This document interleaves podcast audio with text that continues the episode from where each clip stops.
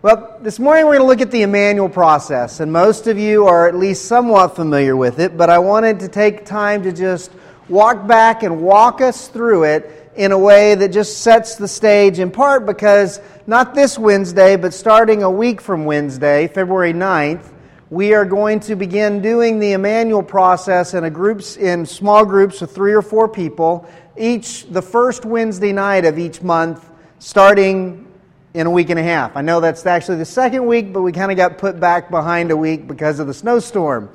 But anyway, this morning, what I want us to do is I want us to just walk through the Immanuel process. And my background on it is that three and a half years ago, I had the privilege of going to my first Thrive conference, where I was introduced to the Immanuel process for the first time. At first, I got to tell you, it was a really frustrating experience for me.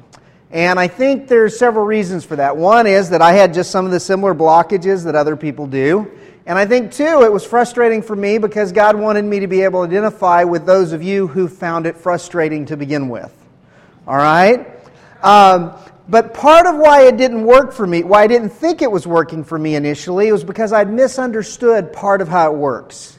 And then, after a brief conversation with Dr. Jim Wilder, uh, the rest of the week just took off for me in amazing ways. In fact, the Immanuel Process sermon that's on our website is just really my story of what all I heard and experienced that way. Actually, not even all of it, just a portion of what I heard and experienced that week. But then, since that time, I've done a lot of work trying to understand it more. I went to a four day training seminar with Dr. Karl Lehman, as well as um, just kind of weaseled my way into an opportunity to do a mentoring group with Dr. Karl Lehman. And with that, I actually was on his couch. The videos you see, I've been on that couch. And so there's just been an amazing journey that I continue to dive into. But what I find with it over and over is that I continue to be amazed by its simplicity and its power.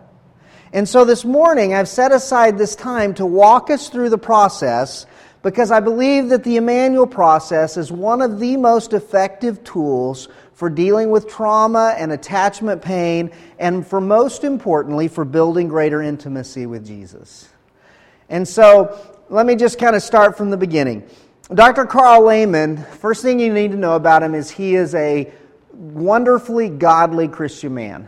Um, when you hear him teach, when you're around him, one of the things that has always so impressed me about Karl is just how tender his heart is towards the hurts that people carry.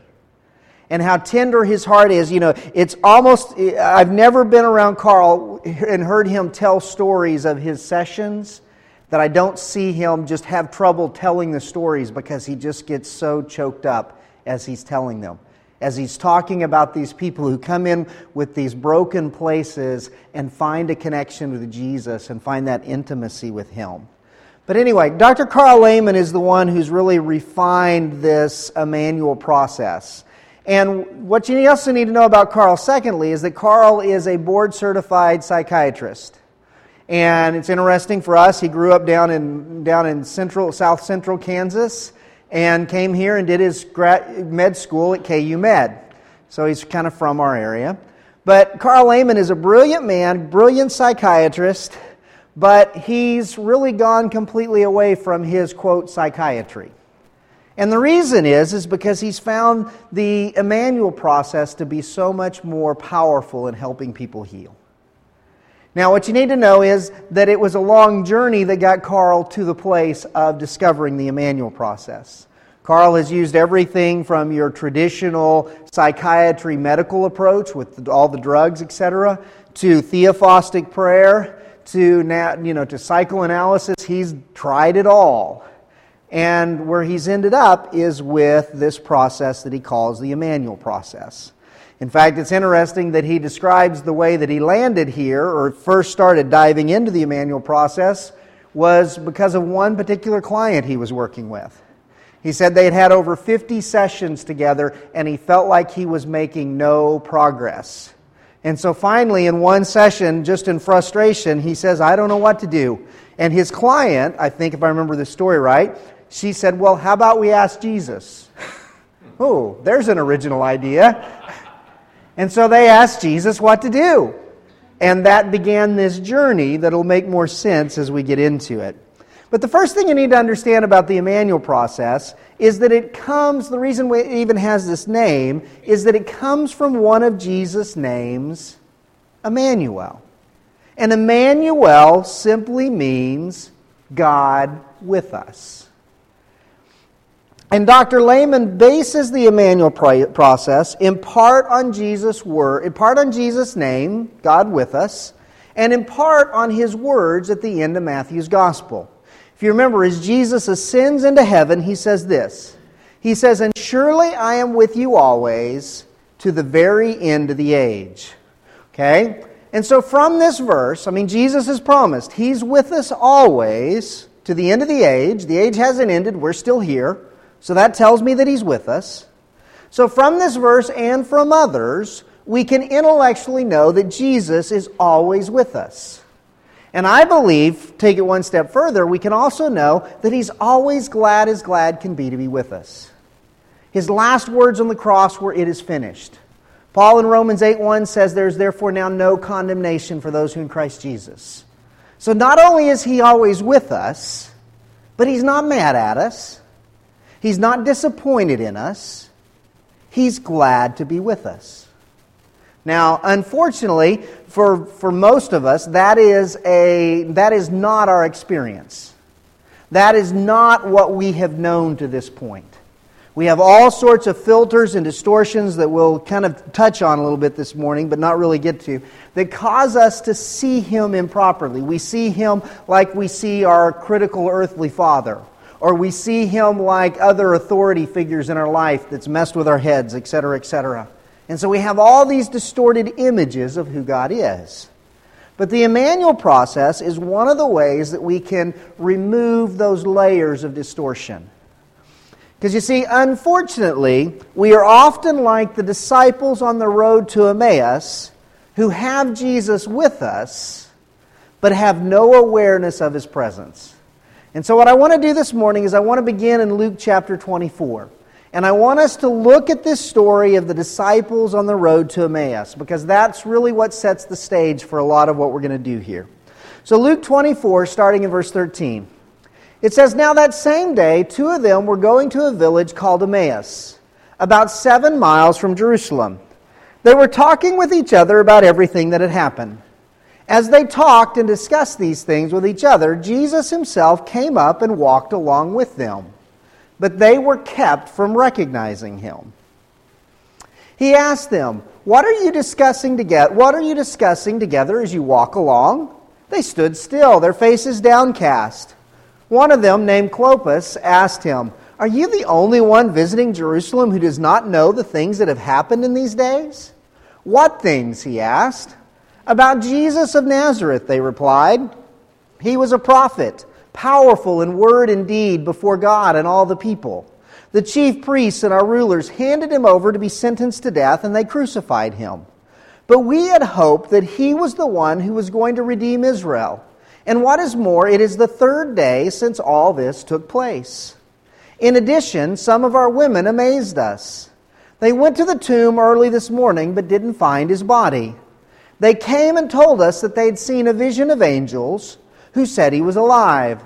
Then some of our companions went to the tomb and found it just as the women had said, but they did not see Jesus.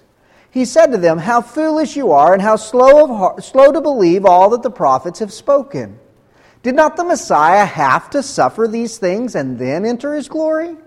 And beginning with Moses and all the prophets, he explained to them what was said in the scriptures concerning himself. As they approached the village to which they were going, Jesus continued on as if he were going further. But they urged him strongly, Stay with us, for it is an early evening. The day is almost over. So he went in to stay with them.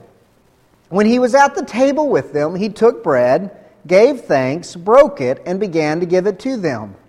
Then their eyes were opened, and they recognized him, and he disappeared from their sight. They asked each other, were not our hearts burning within us while he talked with us on the road and opened the scriptures to us? All right, as we look at this passage, I want to just start with some key verses. And foundationally, kind of a, almost a premise before you get to Luke 24, we must put it under the umbrella of Matthew 28 20, where Jesus again said, And surely I am with you always. Okay, and then just the reminder again, from this verse and others, we can intellectually know that Jesus is always with us. But unfortunately, we have a lot in common with these two disciples on the road to Emmaus. All right? And so I want us to just make some notes about this passage I just read. And that is that gospel, the Gospel of Luke tells us that Jesus engaged these two disciples in a lengthy conversation as they were leaving Jerusalem. In fact, even just this morning as I was reading it, it hadn't really stood out to me before that they were on a seven mile walk. You know, we don't know exactly what point Jesus joined them, but if he joined them fairly early, a seven mile walk is a pretty good time for conversation. All right? But the whole time that they're in this conversation with Jesus, they have no idea who he is. I mean, think about that. How strange that? They're walking, they're talking to this stranger, they have no clue that he's Jesus. Until when you get to verse 31, it says, Their eyes were opened and they recognized him. Okay? Key, that's, that's the first key verse here in Luke 24. All right? Second key, well, let me, let me explain that. Something didn't work right on my slide. But verse 20, 31 says, They didn't recognize him until their eyes were opened. All right? Now, we can wrestle with that in a lot of ways. Why didn't they recognize him? Why didn't they see him? If they were disciples, you know, how could they not recognize Jesus? Well, we'll get into that in a second. Because the next key verse I want you to see is verse 16. Luke specifically tells his readers they were kept from recognizing him. Okay? It wasn't just that they didn't recognize him, it says that they were kept. There was some power, some force, something at work preventing them from seeing Jesus. And we'll talk more about that in a moment.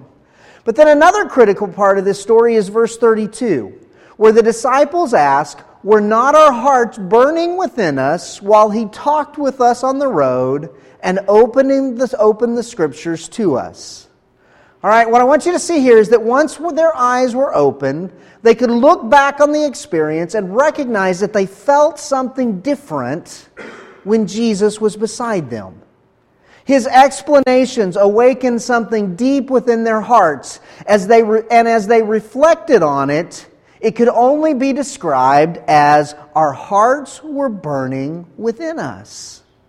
And so, from these passages, what I want us to see is several foundational principles for the Immanuel process. All right? And the first, a common, if not the most common experience for Christians, is having Jesus with us, but being unaware or oblivious to his presence. All right? And what I mean by that is that we may know intellectually that Jesus is with us at all times. But experientially, we have little or no sense of his presence. All right? I, I've had this sense for, you know, pretty much as long as I can remember in my Christian walk. And what I mean by that is that I have this sense, and you know, one of the places where I've, where I've always experienced Jesus' presence the most is in writing sermons and preaching. And so, in that place, there's, there's often been the sense that Jesus is with me, but it's often been very vague. And then there's other times, which I would say 90%, you know, 99% of my, the rest of my experience prior to the Immanuel process, there was just this sense that I was going about life and that's all I was doing. And, the, and there was also a sense that the problem was that I wasn't praying enough. I wasn't reading Scripture enough. I wasn't doing enough of the quote religious things. And if I were, then I would be more spiritual and I'd have a greater sense of His presence. I don't know if any of you can relate to that or not, but that's at least me. All right? I spent most of my adult Christian life intellectually knowing that Jesus was with me without a single clue of His presence. I was just like the, the disciples on the road of Emmaus, walking through life oblivious to his presence. But then, second, we are often prevented from perceiving his presence by things of which we are completely unaware. Again, Luke doesn't tell us what prevented his, the disciples from recognizing Jesus. Now, I can suppose a few things. You know, it could have simply been the fact that they believed Jesus was dead and weren't looking for him. Okay? Any of you ever have the experience of running into someone in a strange context and you don't recognize them at first? You know, I do that quite often. I'll run into somebody that I know from group or from here or from whatever, and I'm a long ways away, and it's just kind of like one of those double takes. Uh huh. What are you doing here? You know, at first it's like, why do you look familiar? And then it's, oh, I know you. You know, I think there could have been an element of that going on because, after all, if somebody's dead, you're not exactly looking for them, right? They'd heard the reports of his resurrection, but you could kind of tell from their story that I don't think they really believed him. So you're not looking for a dead man walking around very often. All right? It may be that they were just so absorbed in themselves that they failed to look closely at the stranger walking beside them. Ever been in that place? Ever been troubled in mind? Ever had something really bothering you? And so you're just going about your business and you're not just, you're just kind of oblivious to the people around you? Very possible. All right? It may also be something spiritual. It may be that Satan, that Satan was doing something that was preventing them from perceiving Jesus.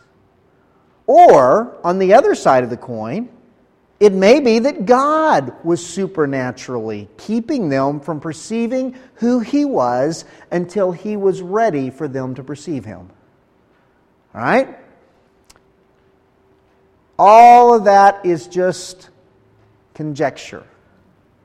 But I think it's good to wrestle with, and it's good to open those questions because I think we often have very similar things. There are many different reasons why we don't perceive Jesus' presence, presence in certain places. And so, as we look at the disciples, what we can see from this is that while we don't know the specific hindrances to their perception, we can see that Luke is very clear. They were kept from recognizing him.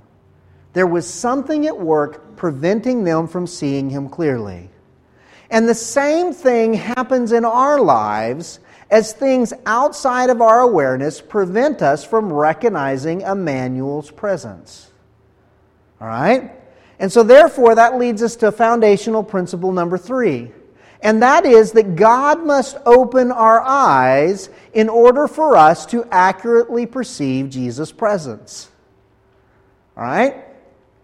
God must open our eyes. It's not about us figuring it out. It's not about us doing enough of the religious things. It's not about reading your Bible enough, saying the right prayer. It's about waiting and asking God to open our eyes. You see, the disciples didn't finally recognize Jesus because they added up all the information and came to the logical conclusion it was Him. No, they recognized Jesus because it says very specifically, their eyes were opened. And then once their eyes were opened, they were able to look back on their experience with Him and recognize how their hearts came alive in His presence. Did you catch that phrase? Were not our hearts burning within us? You know, as they looked back on the experience of walking with Jesus, this stranger telling them, explaining to them the Old Testament scripture, explaining to them how it all pointed to the Christ, explaining to them how it all worked, then they thought back and they thought, you know, as he was telling that, there was just something within me that was on fire. I was eating it up. There was something in me that was coming alive. And the end result was the transformation of a memory and most importantly, a deeper connection with Jesus. You see, prior to recognizing Jesus' presence, all they could perceive was a conversation with a stranger. But once they recognized him, they felt the empowerment and the thrill of being with Jesus. And I will say that the same things happen, th- same thing happens in our lives when we allow God to open our eyes to see how Jesus, Emmanuel, is truly with us in any and every circumstance. even the very isolated and painful memories of our past. You see, if Scripture is true, if Jesus' promise in Matthew 28 and 28 20 applies to you and me, then there has never been a time in your life or my life that Jesus was not with us. I want you to think about that for a moment. If Scripture is true, there has never been a moment, there has never been a day, there has never been a time when Jesus was not with me. Now, there are many, many times that I am oblivious to his presence, but my lack of awareness does not negate his actual presence. And yes, I know, even before, as I say that, some of you are thinking, well, how could he have been with me when I was being abused? How could he have been with me when yada, yada, yada? And we will address that you know, a little bit today, but more so as we actually get into the process in the future. Okay? It does raise some difficult questions. But what I'll tell you is that it's been amazing to me as I've done the Immanuel process with people how when they when Jesus opens their eyes to his presence, even in those painful places, even in those places where they were abused, it's amazing how transformational that is. It's interesting that I've never heard Jesus answer the question, why? Other than in the sense of it wasn't your fault. He doesn't take that part away. It's kind of one of those Job things, I think, where maybe the why is beyond our ability to comprehend. But it's amazing what happens when Jesus reveals himself to us in those painful places. You see, there has never been a moment in our lives where Jesus was not with us. And here is the amazing thing once we accurately perceive his presence, he begins transforming the mundane, the normal, and even the most painful and traumatic memories and experiences. All right? Once we perceive his presence, and I put that accurately because that's an important word. Because many times when I'm doing Immanuel prayer with people, they will perceive Jesus' presence, but they perceive him in a critical mode. They perceive him in some way that is, that's from memory, from some, some experience they've had with someone else. And until we get to that place where they accurately perceive Him, there's often an unrest. There's often even more agitation. But once they get to the place where they see Jesus accurately, it's amazing the difference that, that it makes. And this has tremendous implications for our lives. I mean, think about it. Our worst behaviors, our deepest plunges into sin, are most often the result of our attempts to relieve pain. You see, in a form of idolatry, we choose to medicate rather than to trust God, that God can meet us in our pain and show us a different way. And so, if we can begin to perceive Jesus' presence accurately in those places, then His presence and hearing Him speak His truth into our hearts brings an intimacy with Him and deep healing even into the places of our greatest traumas. All right?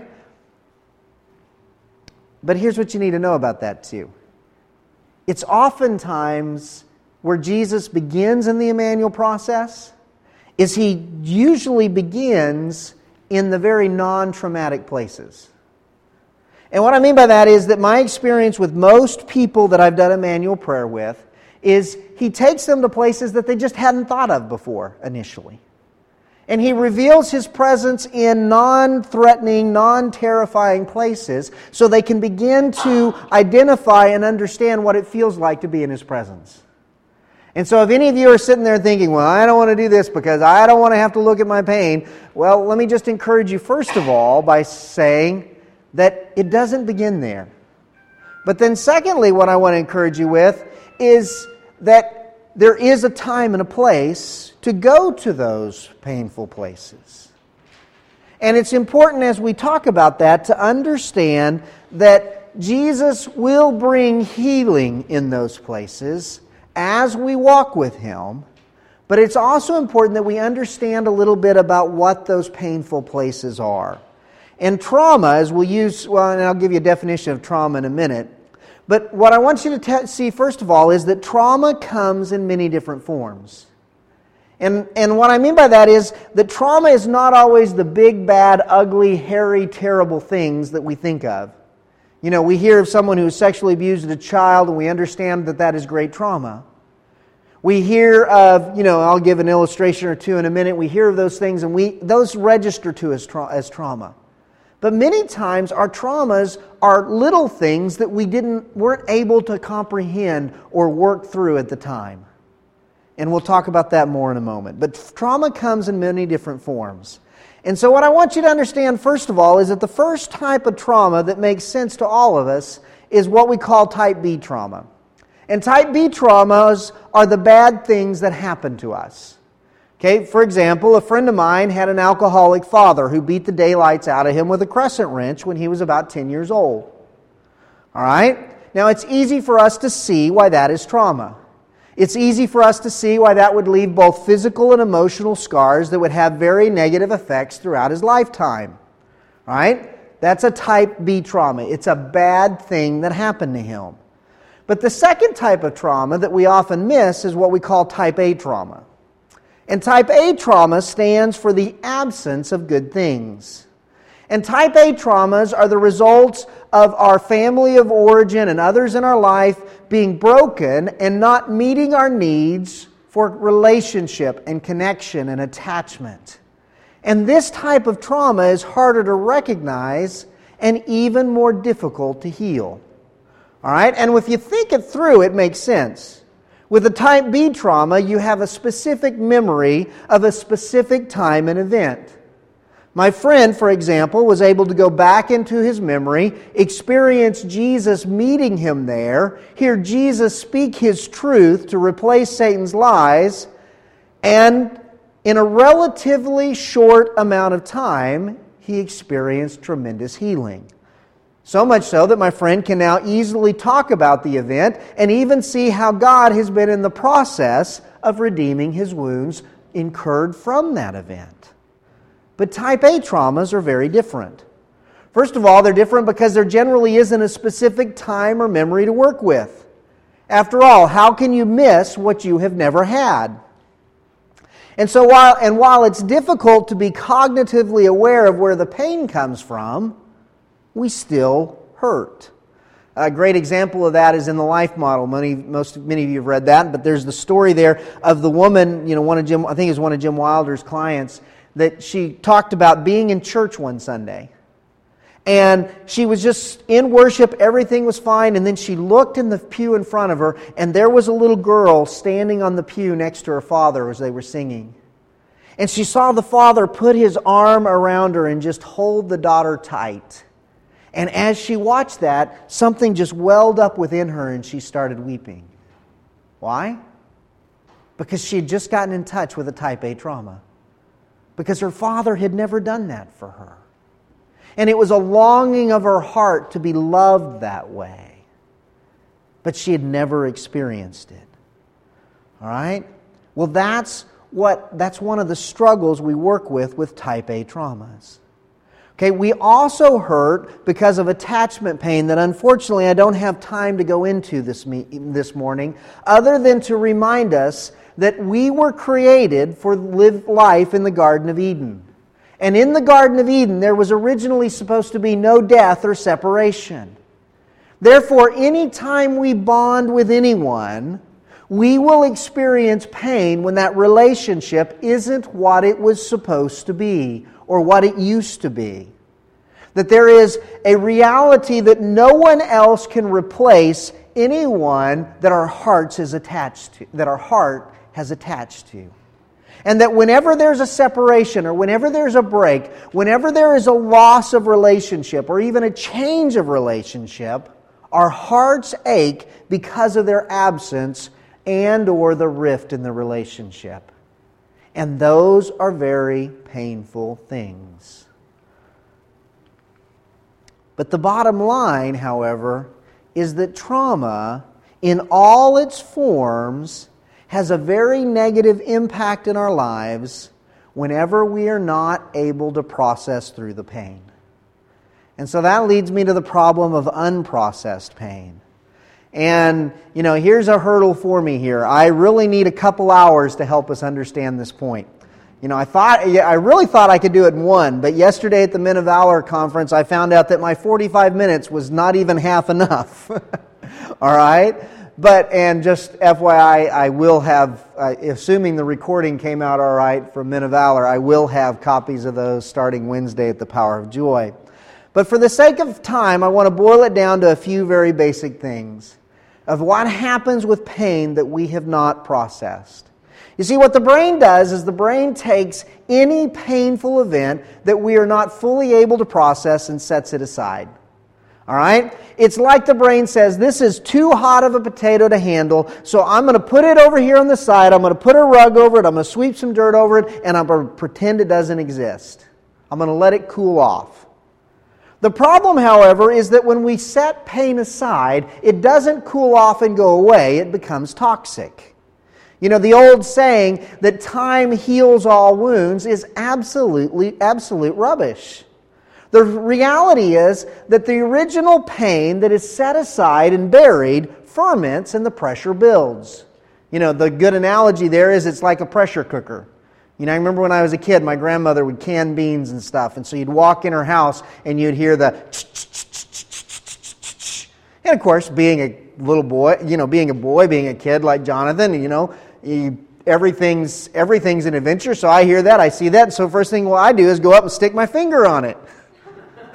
Well, that, thing, that steam's a little bit warm. So I pull back, and then you have my grandmother shrieking, no, no, no, because she's thinking I'm going to, you know, stop the steam from escaping. And what happens to a pressure cooker if the steam doesn't get out? It explodes. Hmm.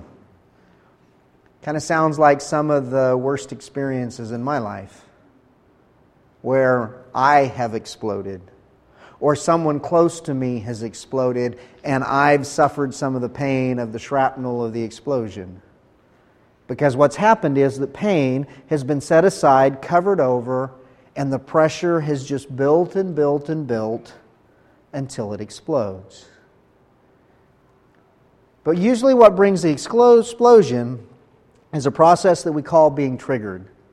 Because you see, what happens is when old pain is set aside and it ferments over here for a while, then what happens is anything else that's happened remotely similar to it gets shoved in there as well. And then when something in our current present situation happens that's even remotely similar to the past, all of that comes rushing back the original pain, the added pressure that's come with, day, with months, years, decades of fermenting, and the other pains that have been lumped in with it. And it comes flowing back in a powerful rush that brings great damage. And that is what it means to be triggered. But here's the critical thing it's rare that we recognize the real origin of our pain. Okay? Think of it this way. Again, stealing an analogy from Dr. Karl Lehman. Imagine that I were a master criminal. And if I were a master criminal and wanted to commit the ultimate crime, you know what I would do? Sorry, John, but I'm going to pick on you a minute. But if I were going to commit the ultimate crime, I would commit the crime and find a way to frame John. You know why? Because if I frame John well enough, and he's arrested, tried, and convicted. What happens to all the clues once he's in jail? What do the detectives do with all the information they've gathered, all the subtle hints that might point to me? They put them in a file folder. They put them in a box. It gets shoved on a shelf some way, and everyone forgets about it. All right? And I'm home free to spend whatever loot I've committed my crime for. Sorry, John. All right, exactly. Well, Dr. Karl Lehman asserts that there's a part of our brain that does the very same thing. He calls this part of our brain the verbal logical explainer. And I'll give a lot more depth of why he calls it that, but it's called the VLE for short. And the VLE works just this way. And what it does is it takes something, or usually more often, someone in our present, and frames them for the pain in our past. Okay, let's just imagine this scenario, and I'm sure it's just purely hypothetical here and doesn't apply to anyone here in this room. But I've heard about people who are impacted the way I'm going to describe. Okay, just imagine that you grew up with a hypercritical father who seemed to always criticize you and point out your every mistake. Now imagine also that there were times his discipline crossed the line into verbal, emotional, or even physical abuse. Well, question How did you handle it as a child? Well, most likely you learned how to compartmentalize. You learned how to stuff your pain over in this hole, cover it up, etc., etc., and move on. You went to school, you went to your activities, etc., etc., uh, church, etc., whatever else you were involved in, and you did your best to not think about it. But then fast forward 20 years. And what happens one day when you're in painting the bathroom and you've worked all morning, you worked really hard, you're doing the best job you can, you've taped everything off, you've got everything protected, you got it just the way you want it, and then your wife comes in, she's been out running with the kids or whatever, and she comes in and you're almost done, and she walks in and she says, Oh, you, you missed this spot and this spot and this spot, and what's that splatter on the trim? Well, how do you respond? Well, many of us respond by just coming unglued at that point. You know, can't you see how hard I'm working? Can't you see how well I protected everything? I mean, yeah, there's three spots I make. So I would have seen those. Okay? And so the scenario I mentioned hurts for all of us on some level. However, if you could measure it on a scale of 1 to 10, especially if your wife had a smile on her face, was honestly trying to help you, and didn't intend to criticize, it probably should register somewhere around, maybe let's call it a 10. However, if it feels to you like a 99.5, then you can rest assured that what you feel in the moment has more to do with your old pain than it does with the current circumstance. And we call this being triggered. Something in my current situation has brought my old pain to the surface and it hurts. But see, now the problem is that my VLE has already convicted my wife and wants her to own and apologize not just for her momentary insensitivity, but for the entire weight of the toxic, unprocessed pain from my past. Okay? That's why, even if she catches herself and says immediately, Oh, honey, I'm so sorry for coming across as critical. The room looks great. You're doing a great job. Thanks for all your hard work we may still erupt, accuse her of being hypercritical, and even think or say, you know, nothing I do is ever enough. Why do I even bother trying? But again, this is just hypothetical, mind you. And if we had time, I could give you many, many other examples that span the range of impact and response. But what I want you to see right now is how important it is for each of us to deal honestly with our past pain. Every single one of us has painful things from our past that we have not fully processed. And so that brings me to my last point on trauma, which is a working definition. And that is that trauma is any experience that exceeds our capacity. All right, and this is a critical point. And this is why many of us are oblivious to our traumas. We remember things. We may even tell funny stories about times we got upset or hurt as a child, but we dismiss them because when we look back on them without adult eyes, they seem trivial. Well, that was no big deal. They didn't mean to do it. However, if you don't have the capacity to deal with something when, when that something happened, it becomes trauma. And that trauma needs healing that trauma then becomes a barrier between you and your relationship with Jesus. And it needs healing to restore that intimacy. Otherwise, it comes back over and over again. Otherwise, it leads us to those places where we often overreact and respond in very sinful ways ourselves. And that's one of the reasons why the Immanuel process can be so powerful. You see, when Jesus meets us in our pain, when he reveals his presence to us and then walks us into his light, he removes the toxicity of the old pain, which in turn brings great healing and freedom in the present. And so that's what we're talking about our goal is doing in the Immanuel process is to remove the toxicity, to remove, to deal with the old pain so that it no longer prevents us from intimacy with God and intimacy in relationships with others. Well, so here's the basic steps of the process. And obviously, there's much detail that we could add to each step, and we'll be talking about that more in the power of joy. And there's lots of good stuff on the Lehman's website for more detail. But the first step of the process is to simply recall a time of appreciation. Again, think about how biblical this is. How many commands in Scripture begin with the statement, remember? How many times does God have His people build memorials to help them remember? You know, just interesting word study for you. Go to BibleGateway.com and type in the word remember and read the passages in Scripture. It is a powerful principle. In fact, what, think about our, what we do each Sunday in communion. It is remembering what God has done. So recall a time of appreciation.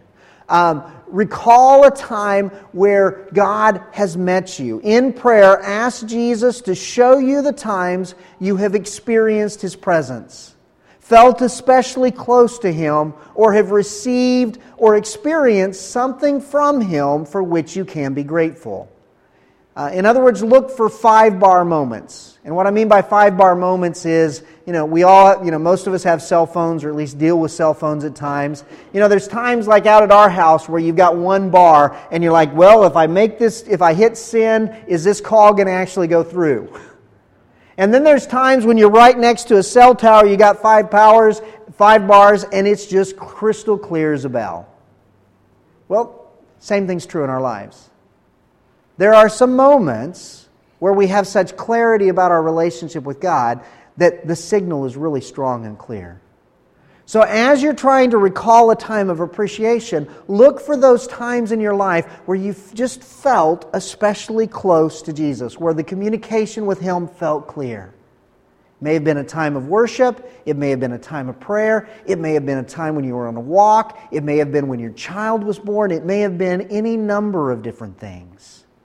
But look for one of those and recall it. And as he brings these things to your mind, take a few minutes to just simply soak in those thoughts and memories. Try to remember what you felt like, what happened, etc. If you're praying with someone, share your thoughts and feelings out loud. All right? If you're by yourself, then do it out loud anyway. There's something different that happens when we actually speak it. So speak it out loud to Jesus. Dr. Lehman calls this a quote, warming up time, as contemplating about and talking through appreciation helps, turns, helps to turn on the relational circuits in our brains and makes further connections with Jesus flow more easily. But then, second, take some time to refresh your perception of his presence. In the context of appreciation, ask Jesus something to the effect of Jesus. Please refresh my perception of your presence and of my positive connection with you so that they can be real and living right now. And then speak aloud anything that comes to your mind and allow Jesus to strengthen your connection with him. And then, third, seek to perceive Jesus' presence. The next thing you do is to just ask Jesus, Jesus, would you please show me a time in my life where I'm now ready to perceive your presence.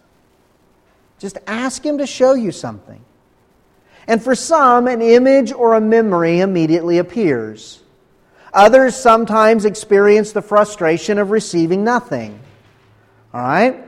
But if a memory appears, ask Jesus to show you His presence in that memory.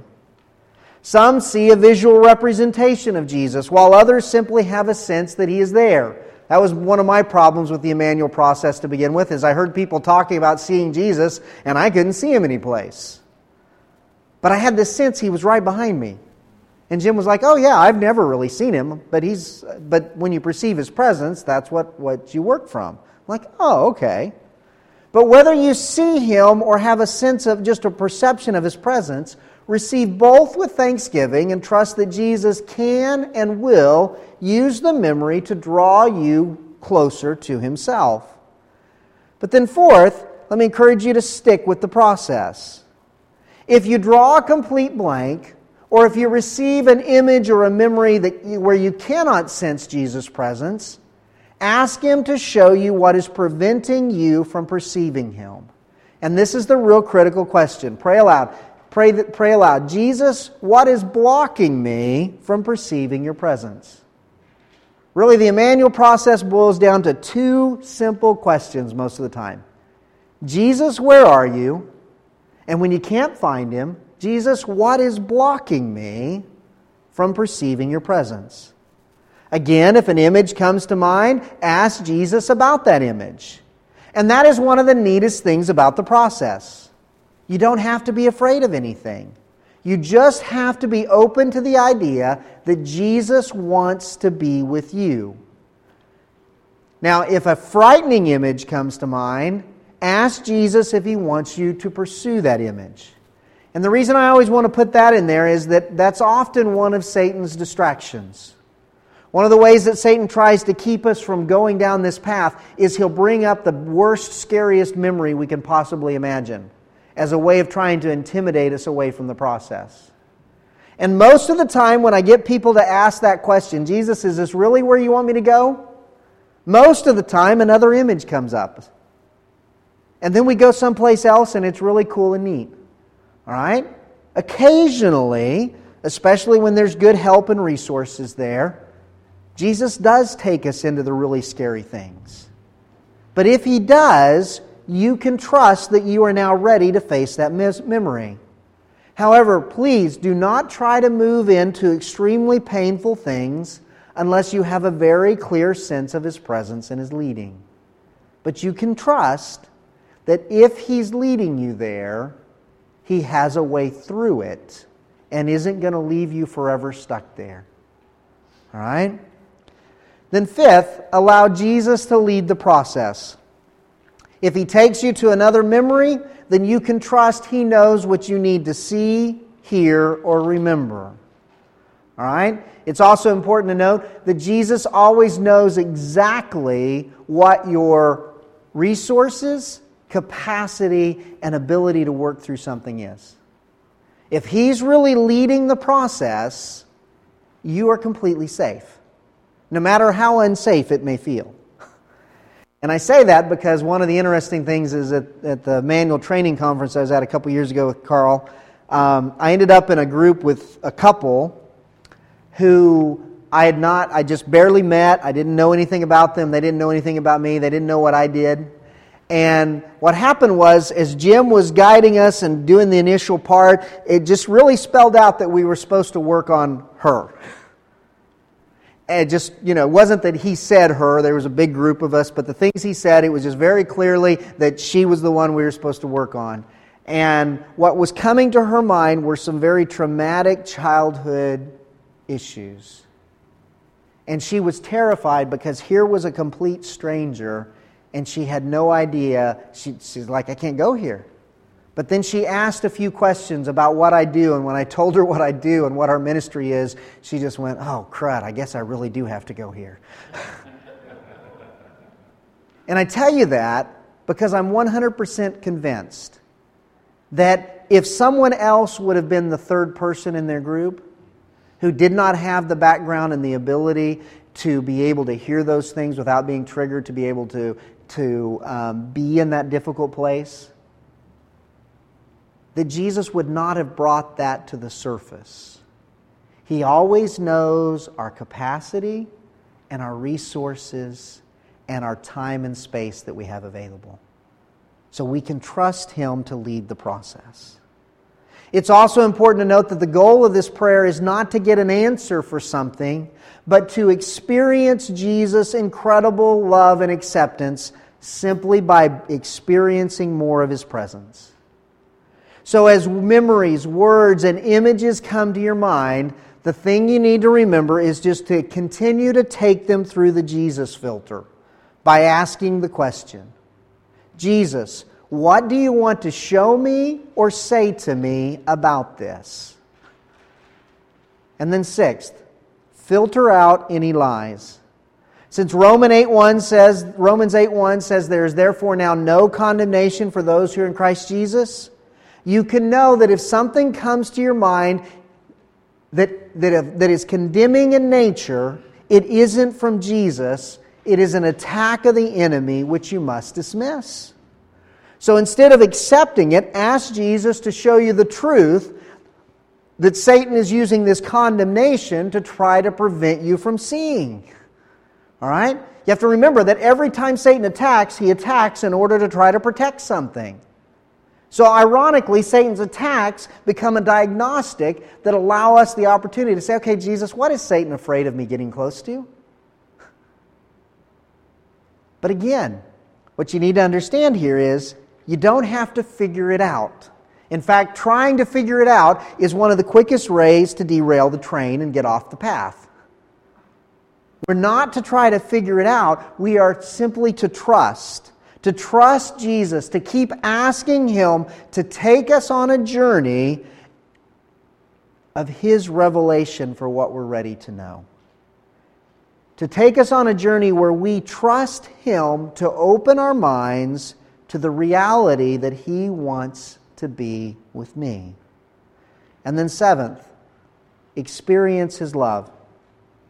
Most people, if they stick with the process, sometimes it requires having someone help you.